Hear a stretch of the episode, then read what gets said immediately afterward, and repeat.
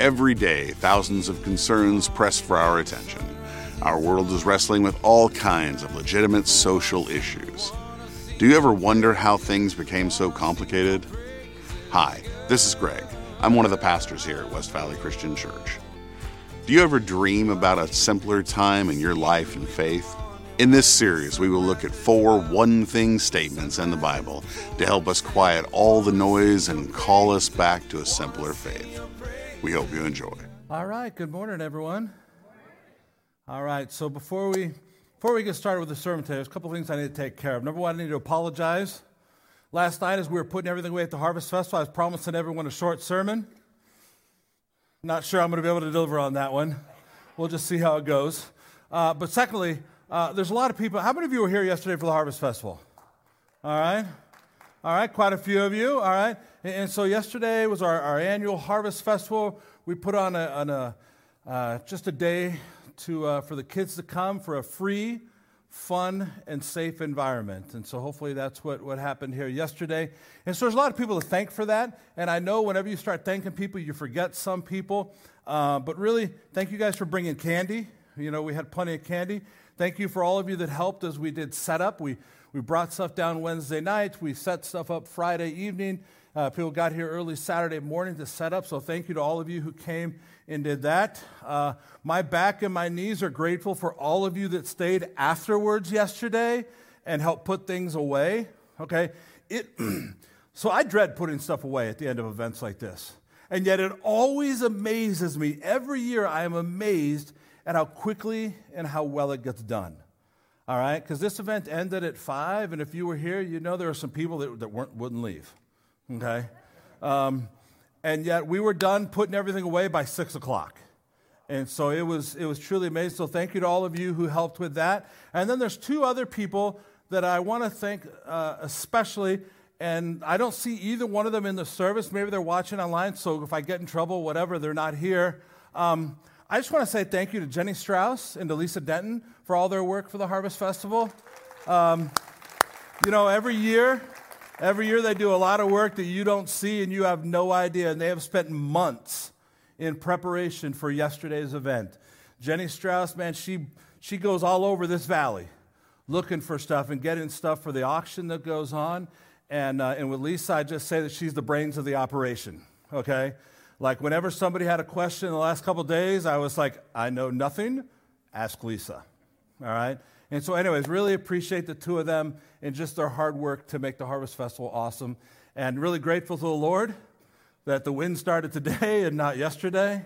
All right? Because Friday night we set up canopies everywhere. And I, you know, as I was thinking about it, I was like, man, if that wind had started one night earlier, we'd have got here Saturday morning, all the canopies would have been in a corner of the campus in a, in a mess. And so, just so grateful that for a great day. Um, last week, last week, Pastor Rob started a, a, new sermon series entitled "One Thing." You see it up there on the screen. And uh, so, when I was in first service, I was sitting over here in the front row, and I don't know if I'd done something wrong, but no one was sitting anywhere near me. Okay, like no one was anywhere near me, and I'm sitting over there, and I've known that this sermon series was, was going to be entitled "One Thing." But as I was sitting over there all by my lonesome, by myself, I was sitting there going, I know exactly what Rob is going to say. And I was sitting there going, I said, I, and I was looking for anyone that I knew well enough that I could go bother them. But I wanted to go, let's make a friendly wager and discuss how many sermons into this series it's going to take Pastor Rob to mention city slickers. All right? And as I sat there, I so regretted that I didn't go bother somebody because he didn't get 10 minutes. 10 minutes into this first serve, this first series on one thing, he starts talking about city slickers. And you know, he's not in the service, so I don't know where he is, so he can't hear me, I think, I hope. I was sitting over there going, Rob, you do understand most of these people have never seen that movie. Okay, because if you're under 50, you haven't seen that movie. Okay, am I right? Am I right? How many of you see the movie City Slickers? All right. How many of you haven't seen the movie City Slickers? All right. Just look around the room when I ask that question. All right. So, anyway, we started this series, One Thing, and we started with such a great passage because there's several passages in the Bible that have that phrase, that little phrase, one thing in it. We started with such an awesome one last week. Psalm 27, verse 4 says, One thing I ask from the Lord, this only do I seek, that I may dwell in the house of the Lord all the days of my life, to gaze upon the beauty of the Lord and to seek him in his temple. And so, what is David saying? He's saying, Man, all I want in my life is to be in God's presence. Like, I don't care about anything else. I just want to be in God's presence. What an incredible passage of Scripture, you know, and I, and I hope that that would be the, the prayer or what we would say about ourselves. Man, that all I want in this world is to be in God's presence. Pastor Rob mentioned Matthew chapter 7, verses 7 and 8, where Jesus says, Ask and it will be given to you, seek and you will find, knock and the door will be open to you. For everyone who asks receives, the one who seeks finds, and the one who knocks the door will be opened. All right? And so, what a great passage. And as I think about both of those passages together, I think about it like this man, if I am seeking God with all of my heart, He is there to be found. Like if you are seeking God with all of your heart, not, not just a little, but if you are seeking Him with all of your heart, God is there to be found. And so David wants to dwell in the presence of the Lord all day, every day. And I hope that's the way we are as well. And so today we're going to look at another passage that says the word one thing in it. But before we get there, I don't know if you guys realize this, but about a month ago, the Powerball lottery got up to, it was over a billion, it was almost $2 billion. How many of you are aware of that? Okay? All right, so a few of you are aware of that. And so I don't know what it is about me because, you know, like when it resets, it's at like $20 million. And I don't know, I guess that isn't enough to get me to dream. Okay? Like, how, how ridiculous is that? You know, but it got up to almost $2 billion. And so, whenever it gets to that point, I start to play a little game in my head called What If? What if John won the Powerball? You know, what would I do with all of that money? And so, you know, it doesn't keep me awake, but maybe I'll be awake in the middle of the night and be thinking, okay, this is what I'm going to do. You know, there are some obvious things. Obviously, I would give money to the church. You know, I would give money to the family members that I like. Um, I would, I would, I would give some people a dollar just to let them know what I think. Okay. But in all seriousness, like I would give money to the, my kids went to high school at a private school in the area. I would give money to their high school. I would give money probably to every school that ever had to put up with me. You know, like it don't matter elementary, middle school, high school, college, all of them deserve something for putting up with me. You know, and so I'd give money to different people or different charities or different organizations. And so I don't. Am I the only one that plays? Anybody else ever do that? Anybody else? Thank you, thank you. Okay, I appreciate that. But you know, so you sit there and, and, you think about that and you do that, and I was doing that recently, but there's only one, well, there's two problems. Okay? There's two problems with that. Number one, the odds of me winning are slim to none. And Slim just left the building. Okay? The odds of me winning are slim to none, and Slim just left the building. Secondly, and this is a bigger problem, you know, when you never get around to buying a ticket, it's hard to win something, right? They ain't going to give me the Powerball lottery if I didn't ever buy a ticket. And for some reason, I, I, just never got around to getting a ticket. Like week after week, when it was over the billions, I thought, oh, and for every time I didn't get it. Now, I live a half a mile from here. All right, so between the church and my house, there's a, there's a 7 Eleven and there's an Arco, both of which sells tickets. And, and every once in a while, I drive by and say, oh, you should go. Nah, I'll just keep the two bucks in my wallet, you know? And so that's the problem you know, if you don't ever buy a ticket, you have no chance of ever winning. And so as you think about that, and like even as you think about that, or you dream about things like that, you realize, you know what? If I won all this money, all of my problems will go away. Well, that's not exactly true, right? I mean, some of your problems might go away, but not all of your problems are going to go away. As a matter of fact, some of your problems will probably go away, but there's a good chance that there'll be more problems that are created by winning that. And so, how much is really enough? You know, because like, how silly does it seem like I get excited about it when it gets over a billion? To where, I mean, if I won 20 bucks, that'd be great, you know?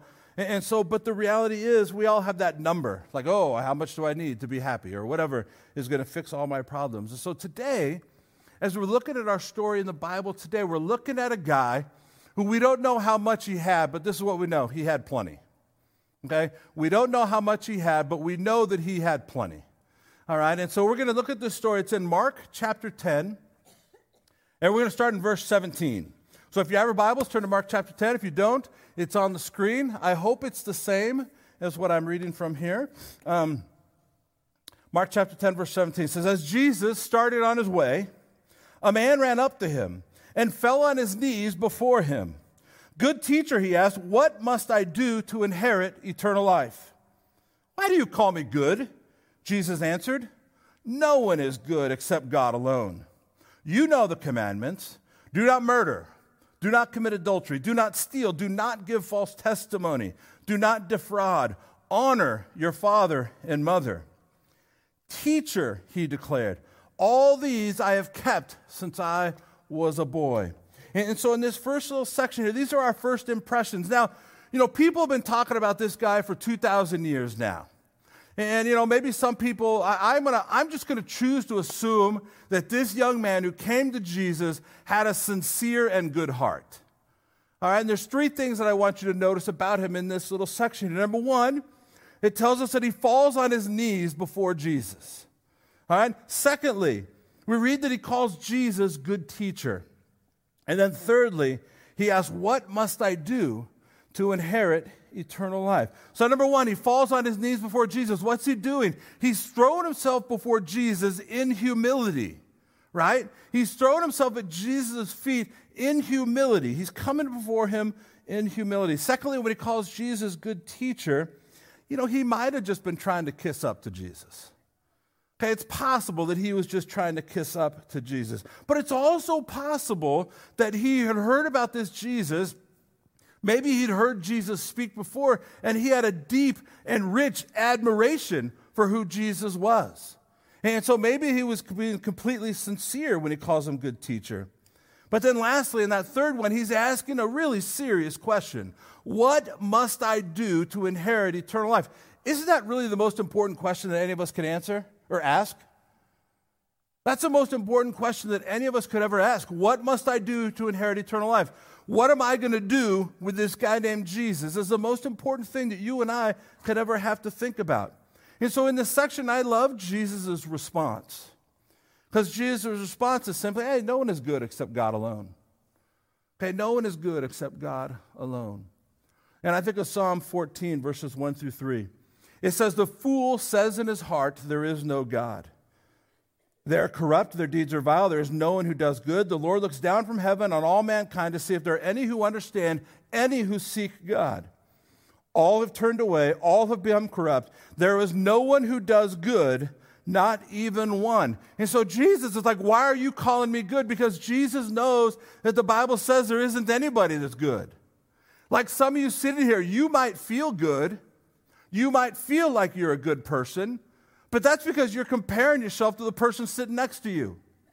Okay? Or you're comparing yourself to the person that you work with. Or you're comparing yourself to some other people you know that might be in the building.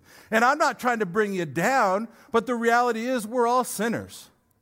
Okay? That's the reality. We are all sinners. And so, because of that, none of us are really good. We all have a problem because of sin. And so, Jesus in this section, now Jesus isn't trying to deny that he's God. I don't even think he's trying to deny that he's good. I think he's just calling this guy out on the carpet for what he says. You know, you ever do that? You ever try to kiss up to somebody? You know, you ever try to butter somebody up and, and they call you on it? You know, like, oh, you meet somebody, oh, I've heard so many good things about you. And they look at you and say, oh, yeah, what have you heard? And then you're like, uh, uh, that's why I don't say anything. I just say, nice to meet you okay? Because that's what I imagine Jesus is doing to this guy right here. You know, he, he's like, Why did you call me good? I don't know. And so as Jesus goes on, he goes, he mentions some of the Ten Commandments. He mentions like the last six of the Ten Commandments. So, so what does Jesus really do? You know, the first several Ten Commandments of the Ten Commandments, they all deal with how we relate to God. And the last six how to uh, relate to how we deal with people. And so he shares those with the guy, and he says, You know the commands, da da da da da, and goes on. And then the guy's like, What does the guy say to that?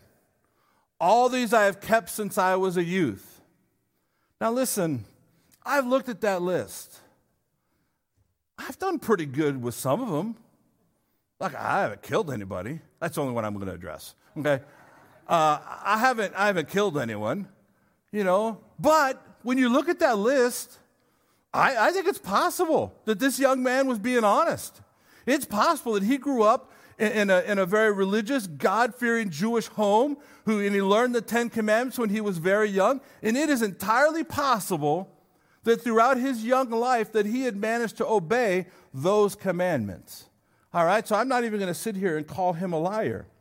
It's possible. It's not likely, but it's possible that he had kept all of those. Again, remember, I'm giving this guy the benefit of the doubt in this story.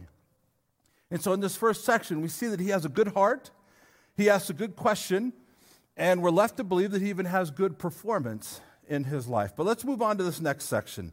And in this next section, we're going to see our one thing passage. Start at verse 21. It says, Jesus looked at him and loved him. Jesus looked at him and loved him. I want you to think about those words just for a moment. Jesus looked at him and loved him. One thing you lack, he said. Go sell everything you have and give to the poor, and you will have treasure in heaven. Then come follow me. At this, the man's face fell. He went away sad because he had great wealth. Jesus looked around and said to his disciples, How hard is it for the rich to enter the kingdom of God? There's so much in those few verses that I want us to notice, but really, Jesus is sharing with us the cost of following him, the cost of following Jesus.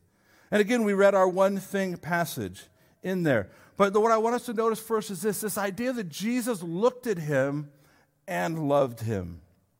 Like, again, we don't know, but I'm assuming this is Jesus' first interaction with this guy. And yet, Jesus looked at him and he wanted what was very best for him. Like, he doesn't want this, he wasn't, doesn't want to settle for what would just be okay for this guy. Jesus wants what's very best for him.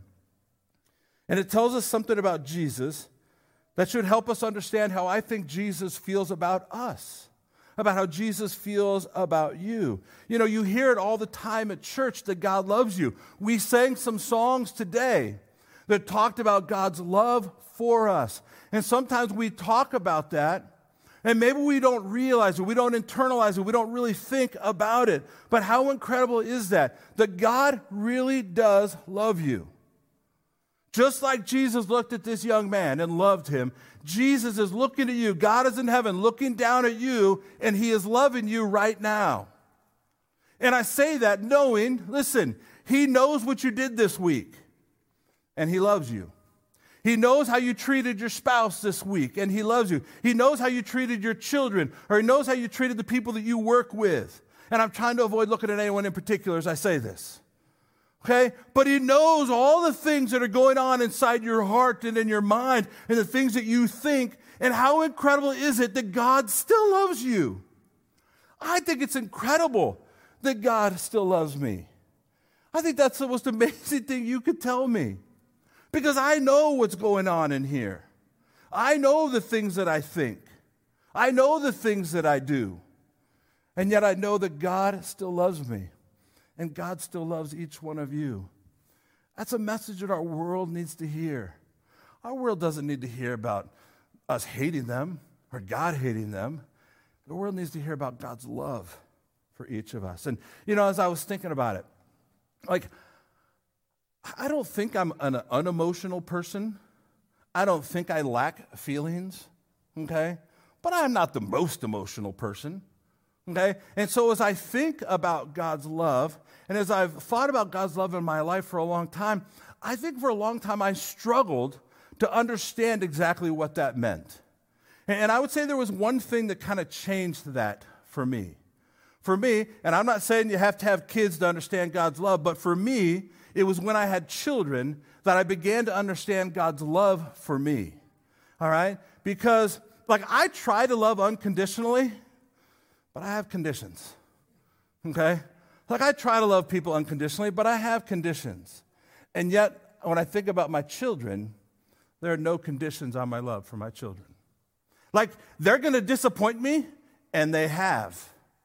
And it doesn't change my love for them. They're to make me incredibly sad, and they have. and it doesn't change my life. Like, they could be the worst people in the world, and you all could hate them. And you know what?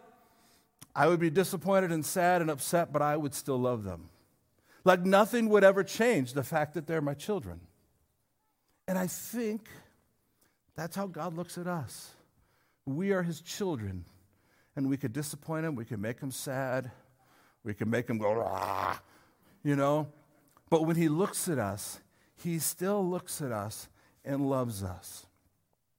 And I just think that's so incredible. And so, in love, Jesus looks at this guy and he knows what's best for him. And as Jesus in love looks at us, he knows what is best for us. And so, in love, Jesus doesn't hold back from telling this guy what was best for him. He doesn't hold back from telling him what his expectations were. There's a difficult truth that this guy needed to hear, and Jesus doesn't go, Well, I just don't want him to feel bad, so I'll hold it. No, Jesus lets him know what he needs to do. Basically, Jesus says, Hey, man, get rid of everything that you're clinging to, get rid of everything you're holding on to, and then come follow me. Get rid of all the things in your life that you're leaning on, and then come lean on me and follow me. And he said that to this man in this story in Mark chapter 10, and he's saying that to us still. What are the things that are getting in the way of you leaning on him? What are you trusting in? Because you aren't so sure that you can trust in the love of God. What do you have in your life right now that maybe you wouldn't admit it right now because you're sitting in church? Okay? But what do you have in your life that's more important to you than your relationship with God. Because Jesus is looking at you and he's looking at me and he's looking at us with love and he's telling us to get rid of everything and anything that's keeping us from relying on him and trusting in him. And so in our story, this guy walks away sad because he's not willing to make that trade.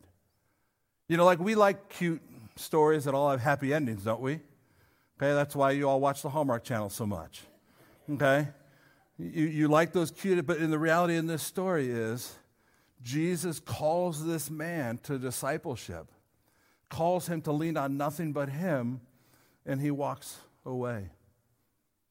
And quite often we do that too when we start to understand the expectations that God has or what God wants for us. We're like, ooh, I'm willing to pay a price, but that's, that's more than I'm willing to pay.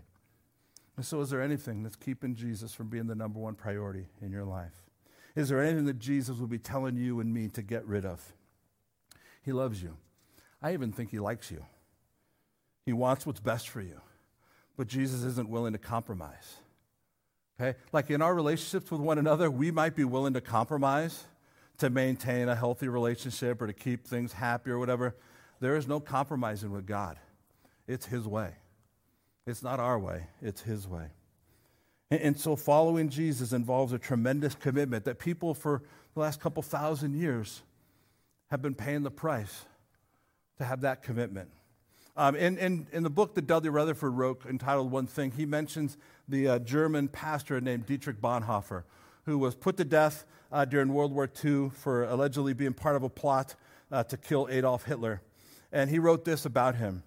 He says, No stranger to the high cost of discipleship. Bonhoeffer wrote that every Christian is confronted by the cost of the cross. Like coming to Jesus isn't free. His salvation is free, but there's a price to be paid.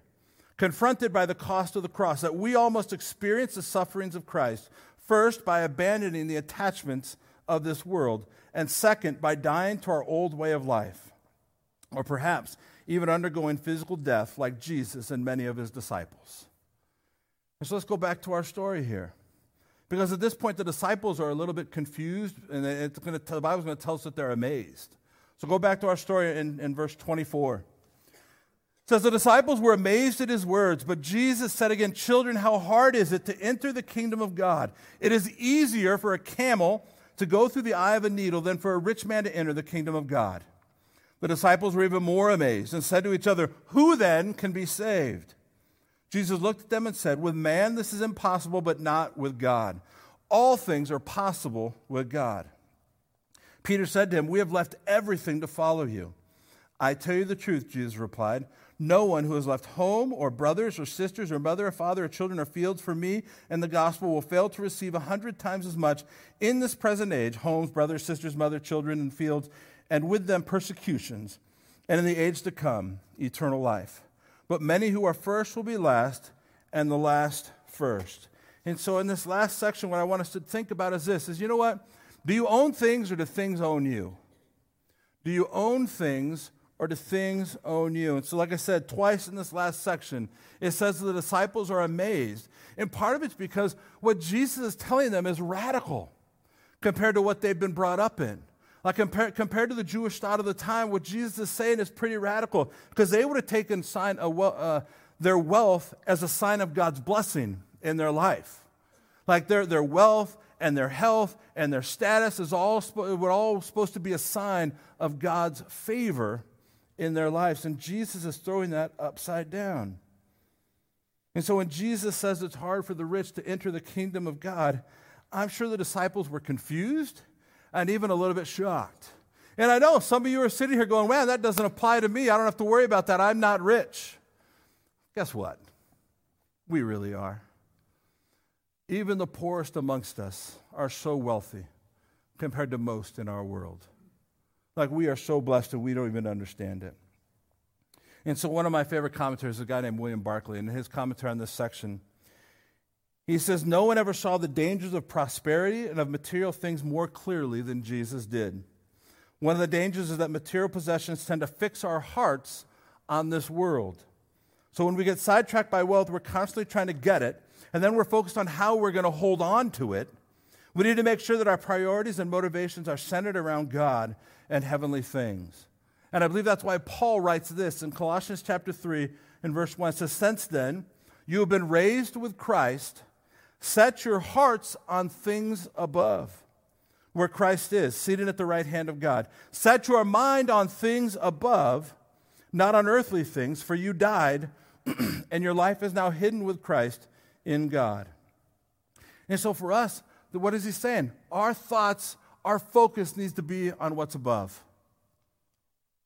So the challenge for us is you know what? How do we find that balance? Because I don't think God wants us to go through life willy nilly without a plan and being reckless and being foolish. You know, this is not an excuse to not live with a budget, you know, or anything like that. Okay? But I also think He wants us to go, remember what's most important. Remember what's most important is what's up there, not what's right here. Bill Barclay goes on to say this about wealth or material goods. He says it's an acid test for character. For every 100 who could stand adversity, only one can stand prosperity. Let me read that again. For every 100 who could stand adversity, only one can stand prosperity. Like as I thought about that when I read that, I thought, well, the truth of the matter is, when life is hard, my prayer life is better. Okay, when life is hard, my prayer life is better. And when things get easy, it's easy for that to slip. When things are hard, it's easy to depend on God. But when things are easy, it's easy to lose that focus. And so I think he's true. Secondly, he talks about wealth and material things being a responsibility. He says we're going to be judged by two standards how we got our possessions and how we use them. How we got them and how we use them. Another guy that I like to read said, Money is a marvelous servant, but a terrible master. If you possess money, be grateful and use it for God's glory. But if money possesses you, beware. And so, going back to our pastors, the disciples are shocked because they've given up so much. And Jesus reassures them. He's like, Don't worry, guys. You know, it's kind of like what I know what his words say, but if I could translate it for you, Jesus is saying, Don't worry, I got you guys. Don't, don't worry. You know, it's going to all be okay. I got you. And so Jesus tells this man that he's going to sell everything. The disciples are concerned because of how much they've already been given. And as I was getting ready for this sermon, I read this somewhere. And so if you disagree, don't argue with me. I read it from someone else. I don't remember who it was. Okay? And I, again, I'm not trying to bring you down. Maybe it sounds like I'm trying to bring you down. I really am not. But I read this and it just hit me. I read this, this person said this In a hundred years, in a hundred years, no one alive will remember that you even existed. In a hundred years, no one alive will even remember that you existed. Now, that might not be true for everyone. Invent a better remote control or a better air conditioner, and I promise you, my relatives will celebrate your life forever. All right? I thank Eugene Polley, who worked for Zenith, created the television remote control back in 1955. I'm grateful for Willis Carrier, who invented our modern air conditioner system. Okay? And some of you are going to ask, did you look that up or did you know that? Somebody asked me that earlier. I will not tell you. But I already knew it. So I did tell you. But the reality is, the reason I say that to you guys, a hundred years, no one will even know that you were here, is not to bring you down, but to, to make you realize, you know what? All the things we get so worked up about, all the things we get so excited about, all the things that we put in front of our relationship with the Lord, none of those things matter. They certainly don't matter now, but they're certainly not going to matter a hundred years from now. And so, all those things that get in the way, we need to get rid of all those things that are getting in the way of our relationship with the Lord. Because what we do with Him is all that matters. When I was younger, my uncle gave me a plaque that sits in my office. It sat in every office I've had since then. It says, Only one life will soon be passed, only what's done for Christ will last. Okay, that's not a Bible verse, but it's still true. Okay, that's not in the Bible, but it's still true. Only one life will soon be passed, only what's done for Christ will last. Everything else is temporary. Man, you could stock your bank accounts, you can build a beautiful home, you could drive fancy cars, and I'm not saying anything against those things, but guess what? In light of eternity, none of those things matter. None of those things matter at all. So here's the bottom line for us today that question of eternal life. It's still a question that we have to answer today. And so, are you following Jesus today? And if not, why not? Today is the day. Secondly, remember and believe this, and I, I just so wish you would believe this. Remember that God truly loves you. Like when God looks down on heaven, he looks down at you and instead of a frown and instead of anger, God looks down on each one of us and loves us incredibly. Thirdly, don't allow anything or anyone to be more important than your relationship with God. If anyone or anything is more important than your relationship with God, those things need to go. Number four, and this is what the disciples I think were worried about a little bit, but just remember, you can't outgive God. Okay? Anything lost for his sake, he says will be replaced a hundredfold. And then lastly, that quote Only one life will soon be passed, but only what's done for Christ will last. Let's pray together. Father, I thank you so much for your word. I thank you for this story. Uh, Lord, I thank you that uh, not only did Jesus look at this young man and love him, but I thank you that that tells us that you are looking at each one of us, Lord, that's right here today, that you're looking at each one of us and you look down on us and not only do you want what's best for us, but that you love us with all that you have. Thank you so much for that incredible love. It's in Jesus' name we pray. Amen. Thank you for listening. For more information, please visit us at wvcch.org or you can join us live in one of our Sunday services. Have a great day.